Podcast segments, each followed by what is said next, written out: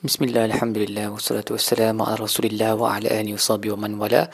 InsyaAllah dalam episod kali ini kita akan membincangkan Tadabur bagi muka surat 214 Surah Yunus ayat 43 sehingga ayat 53 Baik, bagi ayat wa minhum man yastami'una ilaik afa anta tusmi'u summa walau kanu la yaqilun? So ayat ni pada muka surat sebelum ni dan muka surat ni disambung. Wa minhum man yanzuru ilaik afa anta tahdil umya walau kanu la yubsirun yang uh, ayat 42 adalah adakah kamu um, um, memberi boleh menyebabkan orang yang mendengar cakap kamu tu adakah kamu boleh memberi hidayah kepada mereka yang peka so itu merujuk pada orang yang dengar nabi tapi tak tak ambil iktibar daripada Quran yang dibacakannya. Yang ayat yang 43 pula mereka melihat kat kamu wa minhum man yanzuru ilaik. Mereka melihat kamu perbuatan kamu cara kamu berinteraksi afa anta tahdil um umya walau kanu la yubsirun. Dan bolehkah kamu memberi hidayah kepada mereka yang buta sedangkan mereka tidak melihat? So ini bukan melihat dengan mata yang yang kepala ni tapi melihat dengan mata hatilah Uh, dan Imam Sa'adi berkata ayat ni ayat um, so kaya ayat 42 tu dia, uh, dia lebih merujuk kepada apa yang Nabi baca Al-Quran. Sebab tu dia didengar di, kita boleh dengar apa yang Nabi baca.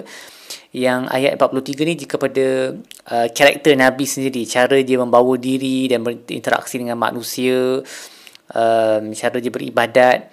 So Imam Sa'adi berkata ayat ni uh, menjadi dalil bahawa melihat keadaan Nabi uh, hidayahnya akhlaknya amalannya uh, apa yang uh, dia dakwah antara uh, adalah antara dalil yang paling besar kepada uh, kebenaran uh, apa yang dia bawakan iaitu al-Quran dan sunnah lah. Um, dan itu sendiri sudah cukup sebenarnya sebagai dalil bahawa nabi adalah seorang rasul.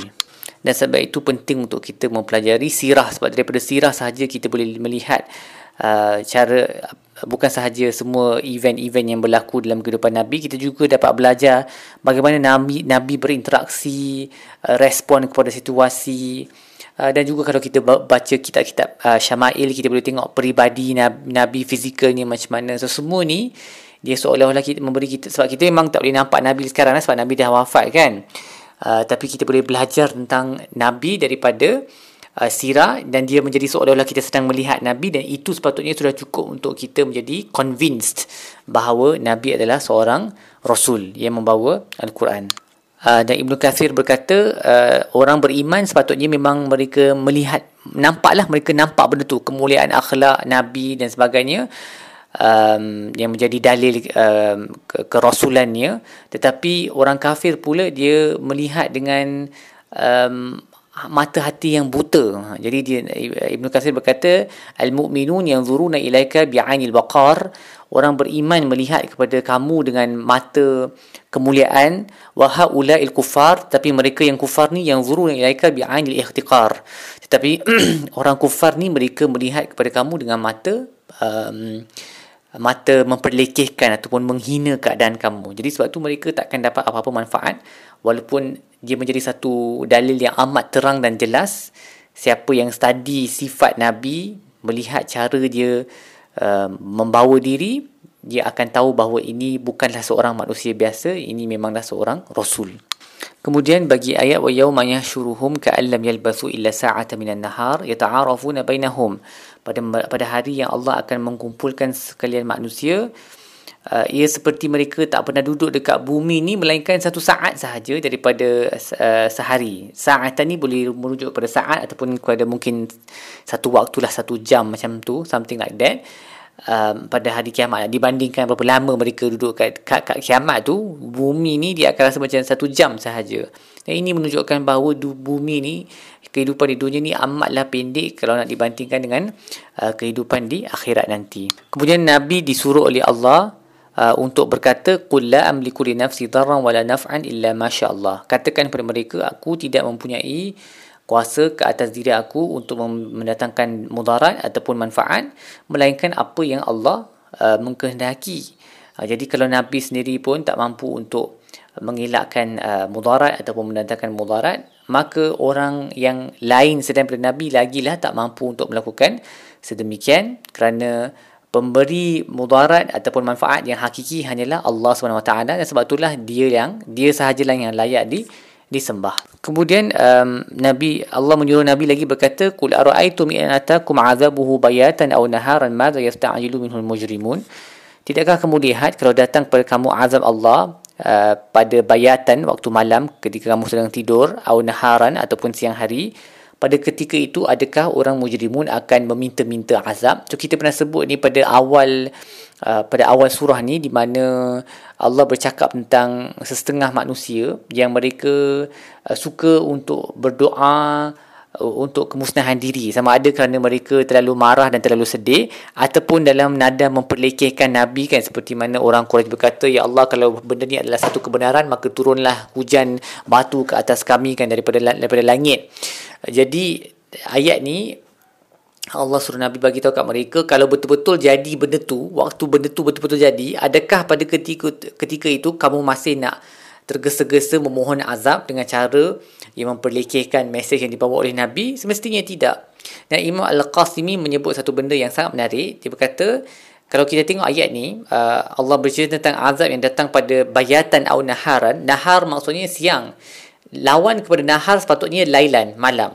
Tetapi Allah guna perkataan bayatan. Dan bayatan ni dia um, lebih kurang sama dengan perkataan bait rumah okey mabit tidur waktu malam kan? So bayatan ni uh, dia membawa maksud bukan setakat malam sahaja tetapi dia terkandung dalamnya maksud tidur um, di mana selalunya dia digunakan kalau dalam konteks ada kita sedang menunggu musuh kita sedang tidur pada waktu malam supaya ada peluang untuk kita menghendaknya. Ha. So ini terkandung dalam maksud bayatan. Kalau Allah sebut lailan sahaja, dia tak ada sangat maksud tidur walaupun memang selalunya orang tidur pada waktu malam tapi mungkin ada orang yang tak tidur pada waktu malam kan dia jadi security guard ke apa ke tapi bayatan ni bila Allah guna perkataan bayatan dia menunjukkan azab tu dia memang seolah-olah azab tu tunggu je kita tidur azab tu akan menghendap agar dia datang secara tiba-tiba dan kita tak ada masa untuk melarikan diri wal billah. Baik, apa yang kita belajar dari muka surat ini? Yang pertama, ingatlah bahawa dunia ini terlalu sedikit maka um, berusahalah untuk meng- mengisikan masa yang pendek ini dengan amalan ketaatan agar kita tidak menyesal pada hari kiamat nanti.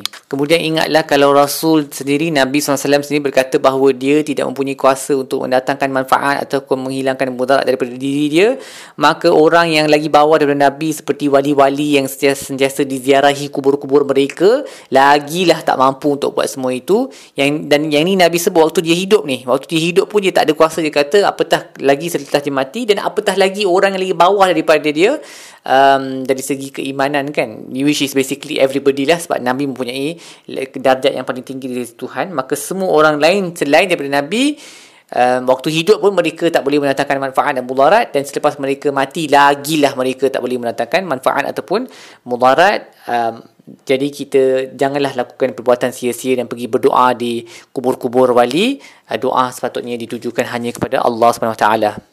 Dan akhir sekali ambillah peluang mempelajari sirah Nabi kerana dengan mempelajari sirahnya seperti yang mana Allah sebut kalau kita lihat karakter Nabi tu kita lihat cara hidup dia kita akan jadi lagi yakin bahawa Nabi adalah Rasul yang terunggul uh, dan apa yang dibawanya adalah satu kebenaran. Jadi um, kalau tak ada buku sirah pergilah beli buku sirah ataupun dengar ceramah-ceramah sirah uh, agar kita dapat melihat mengenali nabi seolah-olah kita boleh melihatnya um, di hadapan mata Baik, setakat itu saja tabur kita bagi buku surat ini. InsyaAllah kita akan sambung dengan episod-episod yang lain. Wassalamualaikum warahmatullahi wabarakatuh. Muhammad wa ala alihi wa sallam. Alhamdulillah. Rabbil alamin.